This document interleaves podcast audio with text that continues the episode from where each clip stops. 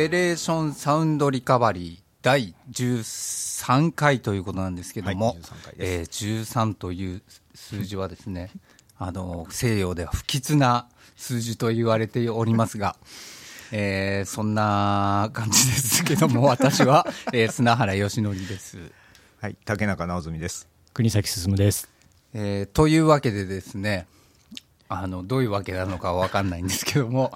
えー実は、あの、私の身の回りで、ちょっといろいろ、あの、起きておりますが、あの、私の所属してるですね、えーグループのニューアルバムが、えー出ることになっていたんですが、発売が、えー中止になったという、えーことが最近ありまして、えーあのーなんか、こう、事件が起きると、えーそういうふうにコンテンツがそのロックされたりして、まあ以前もちょっと話しましたけども、あのー例えばその薬物で、なんちゃらみたいな感じの時に、そのサブスクがロックされたり、まああとそれだけじゃなくてあの契約とかで、あの契約がなくなったから急にいつも聴いてたあの甲斐バンドの曲がもう聴けなくなったとか あのそういうそういうことがあったりしてその,、そのあの社会主義なサブスクの感じがなんかこう自分たちのこういうふうに使いたいなっていう気持ちとこうフィットしないっていうのを以前話したことがありますが、はい。まあ、今回は CD がその発売中止ということで、ちょっと性質は異なりますけども、ただその音楽コンテンツがその問題によってそのロックされたっていう意味では、まあ、同じだと思うんですけれども、あの竹中さん、例えば、まあ、日本は最近そういう感じですよね、なんか事件起きると、はい、とりあえずとりあえず蓋をするっていうロッ感じクするぞになっていうはい。感じになりますけど、海外、欧米、どんな感じなんでしょうか？欧米はその explicit っていう基準があって、はい、で、まあ、これはあの英語で、まあ、いろんな意味があるんですけど、まあ、子供が聞いちゃいけないみたいなこととかちょっと激しい言葉はい遣いとか、はいはい、あのラヒップホップのよく、ね、ジャケットに貼ってますよね、はい。シール。がまあ。ロックとかでもあるんですけど、はいはい。まあ、例えば一時期のマドンナなんかはなんか過激で売ってましたから歌詞を、はいはい。その explicit のマークがついて、はい。で、えっとまあ、そういうう CD なんかはそういう、えー目立つシールが貼られたりとかしてて、はい。で子供は買えないみたいな状況だったりとかするし、はい。それから最近だと、えっと、トラビス・スコットが、えっともともとの曲は、えーそういう激しい曲なん曲というかあの歌詞なんですけど、はい。激しいことを話してたりラップしてたりするんですけど、はい。それをそのフォートナイトっていう子供がたくさんいる、えープラットフォームで、はい。えっとこうお披露目をするっていうのにあたって、はい。歌詞を書き換えて。はい。あのなんか激しいそういうフォーレターワードとか使わずに、はい。でそういうバージョンをそのフォートナイトの中ではい。演奏するというか再生するというか、はい。そういうふうにしてイベントを成立させたっていうようなことはありますうね、ん。まあ、なのでその不祥事みたいなことではなくてベースとして、これが適さないっていう。まあそはい、文化があってで、はい。まあ、主に子供を保護するっていう観点だと思うんですけど、はい。そこの線引きがその社会的に、まあ、10年とか20年かけてもっとかな？30年ぐらいかけてされたっていうはい。ような実績があるわけですよ。はい。で、えっと、日本に関してはそこがあんまりなくて、はい。まあ、ポルノにしても暴力にしても日本って緩いって言われてましたけど、はい。それがあのこの何年かで急激にこう、まあ、SNS のせいもあって、あの締め付けが厳しくなってきているので、はい。何の基準もないところに急にし閉まってるのでその締め付けがきついっていうような状況だというふうに、はい。その僕は個人的には分析しているんですよね。ちなみにあの一昨日の方ではい。何かあった時にそういうふうにロックっていはい。う経験っていうのはありますか？今まで。一昨日はあのレーベルから権利者から言われたら、まあしょうがないのでロはい。ックす,、あのロックすることもあるんですけど、はい。まあ、さっきの、はい、薬物系の時に、はい。はい。はいはいあの連絡が来たので、まあ、あのじくじたる思いで切ったんですけど、はい。基本的には全てオープンにしたいっていうつもりでいつもやってます。レーベルから連絡が来るんですね。来ます。であの取り下げてくださいみたいな。はい来ます。でその操作は、はい。えー、おとといさん側でいや作業すると。あその、えっと、本当に緊急度が高いとそういうふうに連絡が来る場合もあるし、はい、それからあの日々 takedown といってその、まあ、データが来るんですね。でその自動的にその、えー、配信を止めるっていう仕組みがあるので、はい、えー、細かいその takedown が、えー、日々行われていることもあります。あなるほど、はい、ああの分からない、じゃあ、ちゃんと報告がなくて、そういうふうになはい、なっちゃう時もあるっていうことですか？あなるほど。でそれは不祥事云々ではなくて、まあ、例えば権利が切れたとか、はい、それからその差し替えがあったとか、はい、あとは何かあるかな。その、まあ、権利がもともとそのアルバムの、えーえー、10曲あるとして、はい、で2曲目とか5曲目がダメだっていうことになってたのにその配信とその CD では事情が違うみたいなことがやっぱりメーカーの中でも混乱があって、でそれが間違いでしたみたいな感じで takedown が来ることもありますね。なるほどね、うんでもなんかこう、欧米の場合、何かその、まあ、不祥事っていうんでしょうか、何かこう、事件あったから、コンテンツがロックされるっていうことはあんまり聞いたことないような気がするんですよね。あります？いやさっきのほら expli cit にしても、もう事前じゃないですか、出す時にレーベル側がこう、これはこういうものですよ。子供は聞いちゃいけませんと、なんか途中で explicit のシールを貼ることになったとかってないですよ、ないです、ある種基準は明確、はい。音楽の直接の内容、まあ、言葉が子供に聞かせるのにはふさわしくないからという理由だけであって、ある種そのアーティストの人格がとか、はい、何かこう犯罪を犯したからということでシール貼られるとかじゃないですよね。問われたことは僕は聞いたことはないですねないと思います。まあ、マイケル・ジャクソンにしても、はいはい、それからまあビートルズにしても、はい、ビートルズなんて薬物で捕まってるわけですけど、はい、全然出てますし、なんかホワイトアルバムリマスターみたいなの何回もされてますよね。ですよね。ねああいうやっぱりその作品とその人格に対する基本的な考え方が違うというかあの日本だとまだ未熟だっていうような感じなのかもしれませんね。結局、その見ているとなぜそれが起こっているかってまあ近年2つのそういう大きなことがありましてその2つの波をこう間接的にかぶったのは、私だけっていうような状況なんですけども。レアですね。本当にレアですねスーパーレアです、えー、中心人物なんじゃないかっていう、うん、あのそう見てると私はまあ実際にその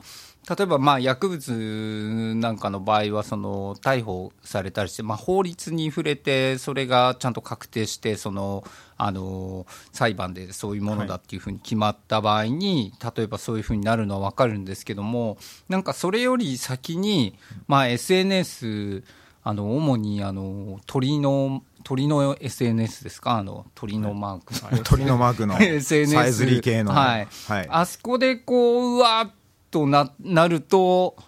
そっちの方向にぐーって流れていくなっていう感じがするんです。ちなみにあの、顔の SNS はあんまりそういう傾向がない、ないですね。そうですね。炎上系じゃないですよね。全体の塊の中であの問題視して、えっと、先鋭的に叩いてくるような SNS 上で叩いてくるような人が、はい。まあ、割合としてどれぐらいいるのか、はい、でそれがその仮に0.01%だった時にどんな反応をするのかとか、はい。はい、その0.01% 10%でさえその20個ぐらいその複数アカウントを使い回している、はい、まあなんかごく少数の個人かもしれませんよね。はい、でこれをどう聞くのかっていうのは、はい、あの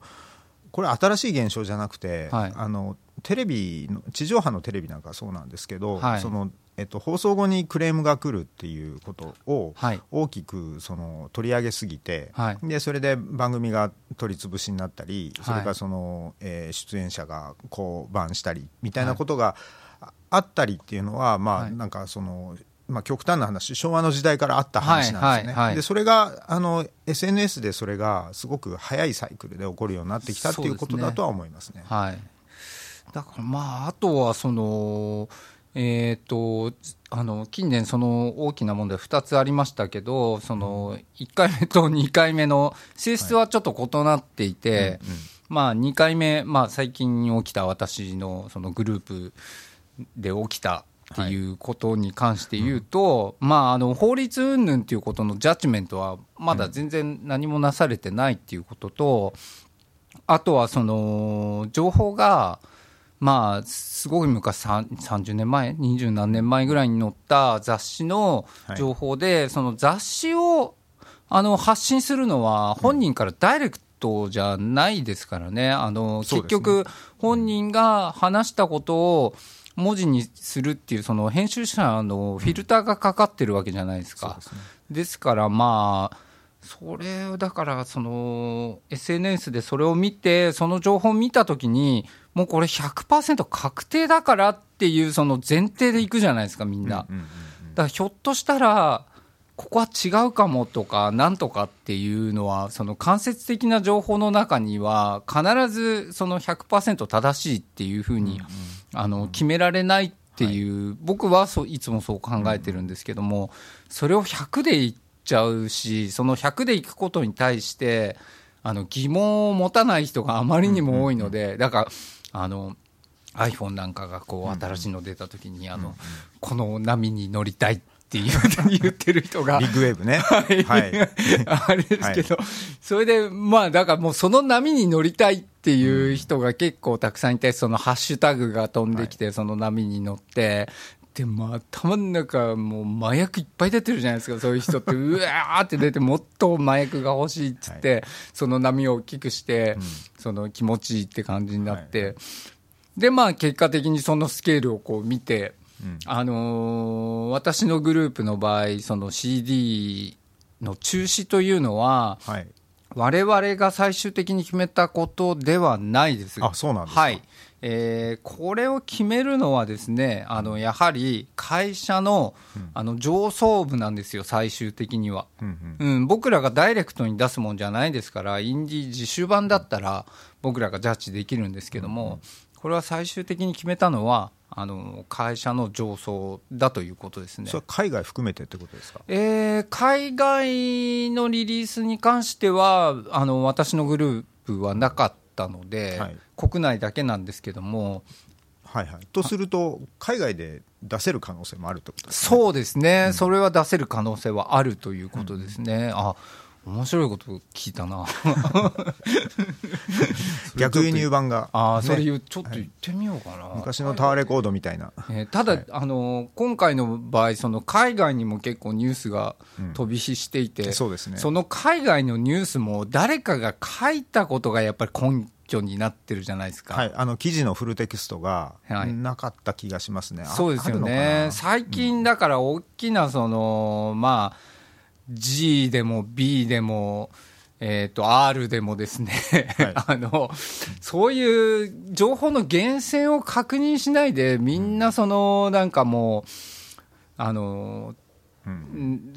ゴシップ誌のようなその記事の作り方をして、まあ、ちょっと何割かフェイクが入ってても、はい、それをそのままあのまともな英語だったり、はい、その現地の言葉だったら、まあ、読んでしまってでそれがそのまま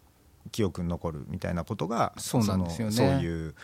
なんだヘイトの元になってることはありますよね。はい、それで、うん、あの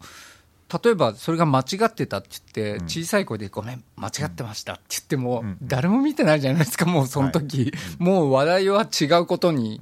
あの話題の中心は移っていて、ほとんどそのことを見てないで、うん、それを見てない人たちはもうそれが事実として、はい、あのずっと残っていくっていうわけで、これはね、皆さんね、あれですよ、あのもう自分たちで自分たちのその社会をね、こう住みにくく楽しくなくしてるっていう感じがね、僕は非常にしますね。そうですね、うん、どんどん窮屈になってますよね。うん、でその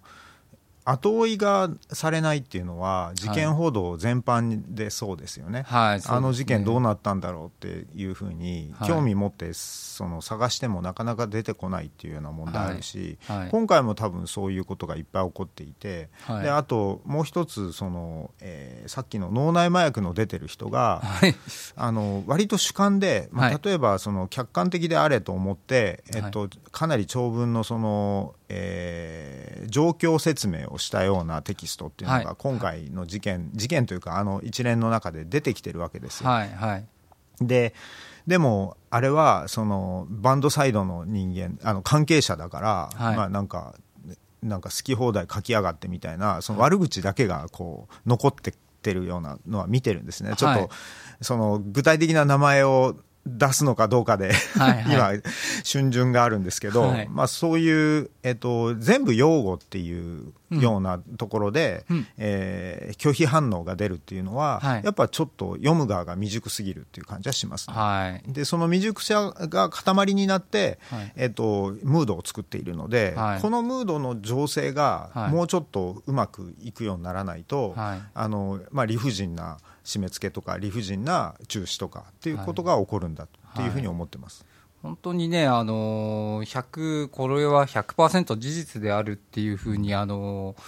あの確定するんであれば、本当に情報の源泉をちゃんと確認するか、もしくはその場所に自分がいたっていう状況じゃないと、一時情報ね。そうです、そうです、うん、もう最初、そこにいましたっていう人にしか本当のことは分からないわけで。うんうんまあ、それで中途半端なこと言ってると、今度逆にですね、うん、あのその人たちがこう訴えられたりっていうことが今後起きてくる可能性っていうのはね、僕全然あると思うんですよ。そうですね。えー、めちゃくちゃなこと言ってる人も本当にいっぱいいるんで、あの、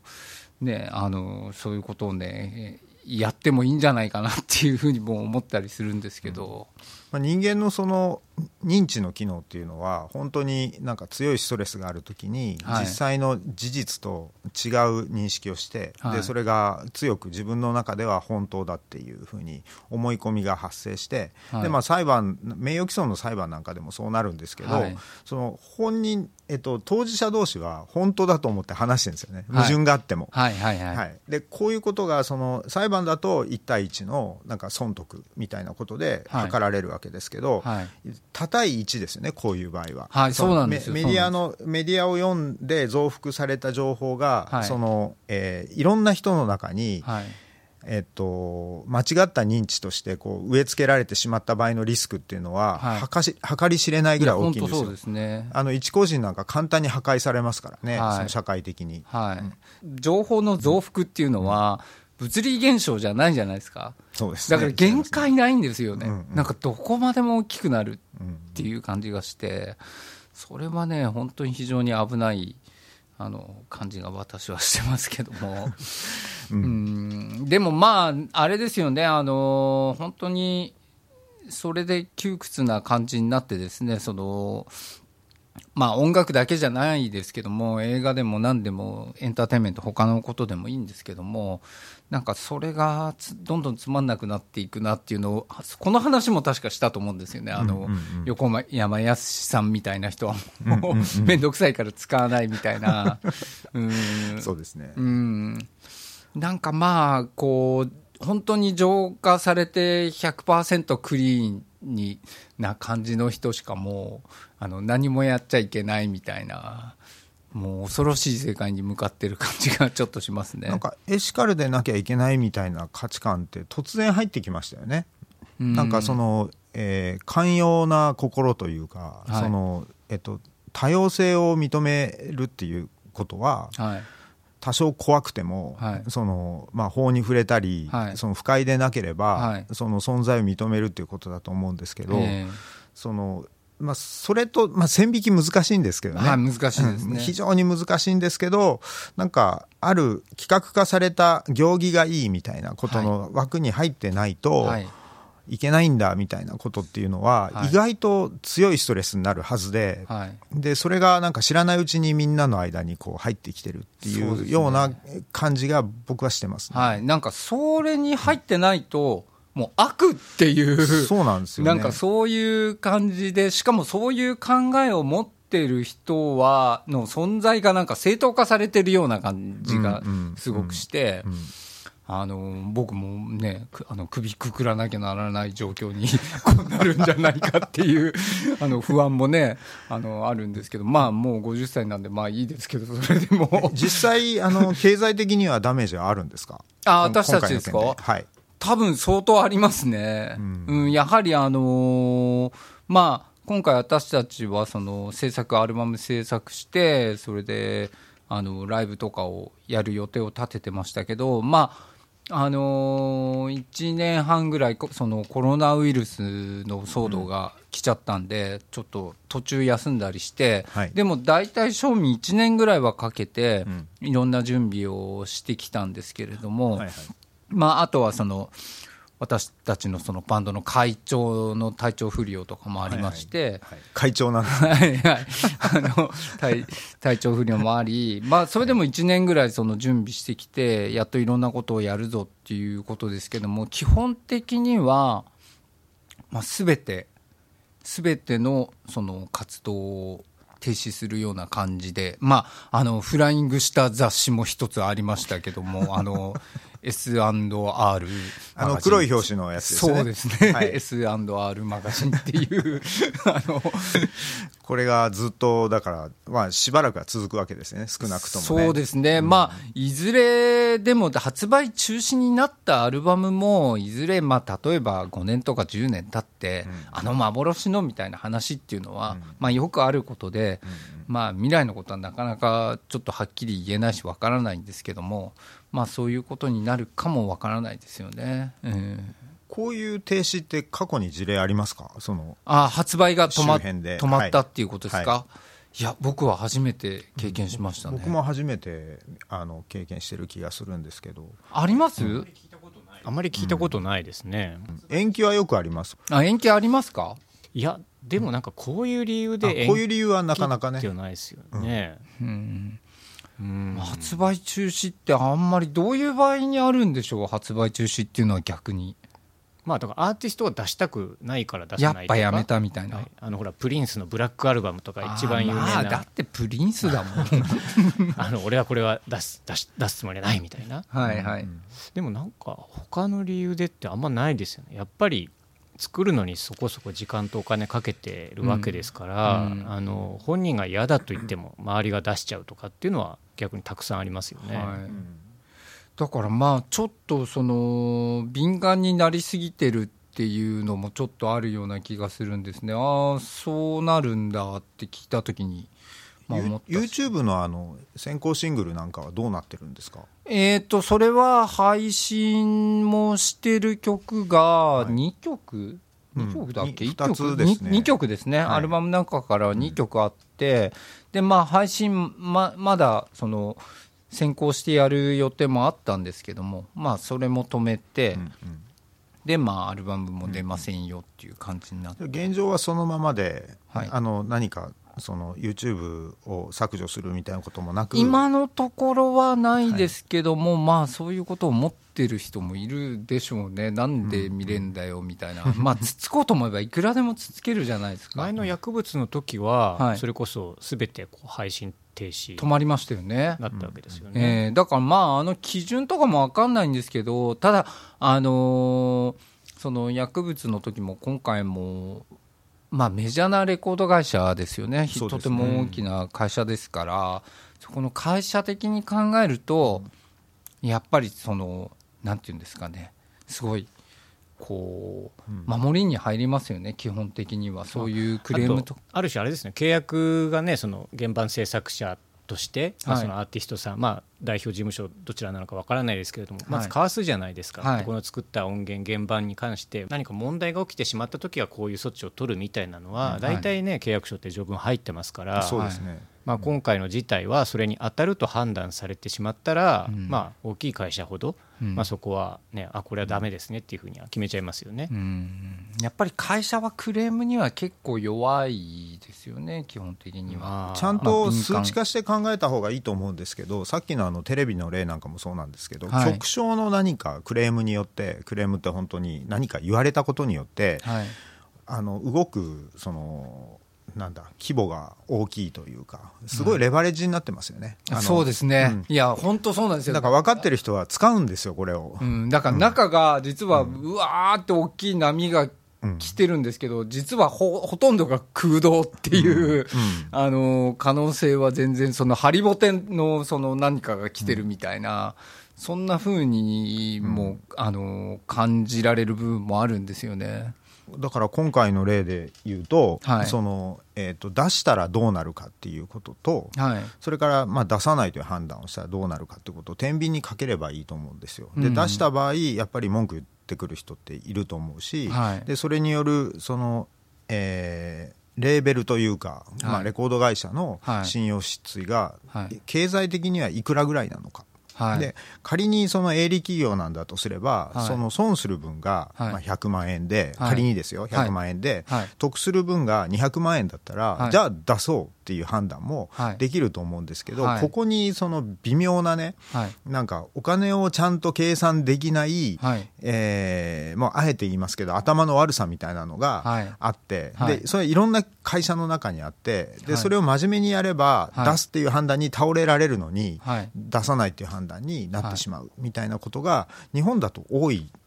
ような気がするんですよね、ちなみにあの私たちの場合っていうのは、もう工場に入ってプレスして、多分もう物体としては存在してるんですよね、物質としては。はい、多分存在してるんだと思うんですね。8月11日予定でしたね。はい、はい、とすると、もう2週間ないですよね。はい、もう多分、うん、物質はあると思うんです。僕見てないですけど。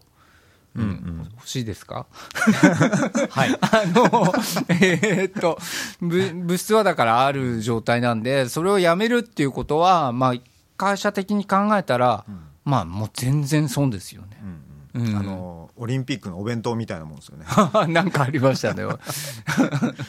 そうですね。損損っていうことになるんだと思いますね。うん。うん、その経済的損失と信用的損失を、はい、まあお金にならない部分なんかもこう全部鑑みた上で中止にしたんでしょうけど、はい、じゃあどういう説明をするのかっていうと、多分そこの部分で言葉がないような気がするんですよね。はい。その問い詰めて聞いても。はい。うん、まあなんかその。さっき言ったハリボテのその大型の何かがやってきてるからこれはみたいなのもあとこう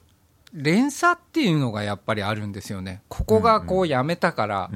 じゃあちょっとライブもアルバムが出ないのにライブやるのはどう？しかもコロナもあるしやめるかみたいな。こういろんな将棋倒しみたいにドミノみたいにこれもやめこれもやめってあだったらこれもやめようみたいになってこう基本的には全部ダーっていう全部のドミノがもう崩れたっていうような感じですね、状況的には。うん。でちょっと難しいのは、まあ、こういう問題いいことでも悪いことでもそうなんですけど、はい、その説明したくない人がいますよね、うん、当事者としてその説明しても面倒くさいだけだみたいに思う人がいて、別にこの件を具体的に何かを指してるわけではなくて、はい、あの説明下手な人とか説明することがないと思ってる人とかっていうのがいて、でこういう人たちってちゃんとその頭の中でそういうふうに答えを出してるので、無理強いするわけにはいかないですよね。はいはい、そうすると周りの人はみんなこう不満足なまま終わらなきゃいけないわけですよ、ね、はい、よくよくわかんないままですよね。そうなんですよ。はいはい、でずっと闇のままでそのはい、その方が亡くなったらもう永久にわからないみたいなことってあって、世の中にはいっぱいあるんですけど、はい、これが今その、えー、良くも悪くもそのこういうケースになった時に、はい、なんか周りでこう予測とかあのあとは、まあ、悪口が中心ですけども、はい、悪く言う人が、はい、想像でものを言って、はいそうですね。はい、でそれで、えーと、何も満足がないまま、はい、ずっと時間が経ってしまうみたいなことについて、はい。えーと、今炎上という言葉しかないんですけど、はいはい、本来こういうことよくあるわけですよ、はい、NS あのインターネットがあろうがなかろうが、はいはい、でこういうことに対して昔の人はどういうふうにこう自分の気持ちを折りたたんでたのかなっていうのは、はい、ちょっとね自分たちの母親とか父親とかその親の世代とか、はい、その祖父祖母の世代に聞いてみたいんですよね。はい、あどうだったんでしょうね、うん、でも今ほどこんなにそのスピード感があってうわって1週間ぐらいでこんだけものが動くっていうのは、やはりそのネット時代の何になってからだと思うんですよね、ね。昔、そういうことってだ、例えば何かありますかね、でも村八部っていうほら言葉があってで、昔は今と比べると、コミュニティって小さいじゃないですか、はいはい、でその中で村八部にされること、はい、じゃああの村八部にされるまでの時間っていうのは、今と実はあまり変わんないのかなっていう気がしますね、うん、誰々さんのところがこうだから、あそこは村八部だとなった瞬間に、もうそのコミュニティに多分一日もしないで伝わりますよね、あまあ、構造的にもはまあ似てるのは分かるんですけど、スピード感もまあちスケールが小さいっていうふうに考えると、まあ、そこそこのスピードはあったんだろうなっていう、あとまあ今ふと思ったのはその風評被害っていうのも同じようなものじゃないですかね。だと思います、ね、そうですよね。うんまあ、風評被害じゃないことを風評被害だっていう人もいて、またさらにややこしかったりもするんですけども、まあ、実際の本当の風評被害もやっぱりそういうものですよね。だと思います。うんそれで逆に説明したいと思った人が、はい、さっきあのメディアのパワーがその、えっと、1回目の報道はすごくたくさんいて業務大きいんだけどそれの訂正だとかそれの撤回だとかっていうのはほとんど知られないみたいな意味で、はい、そのメディアの構造的な意味で、はい、なかなか救われないですよね。そうですね。被害者のその申し開きというか、ね、いや実は違うみたいなこと、はい、うん、だから結構そのメジャーな大きなメディアとかも最近言ってることどうなのって思うこと僕はけ実は結構たくさんありますが、うんうん、でも意外とそのせその言ったこと情報を出したことの責任ってそれほど実は重くないんですよね。あのなんかちょっとちっちゃいとこにピャってあの、うん、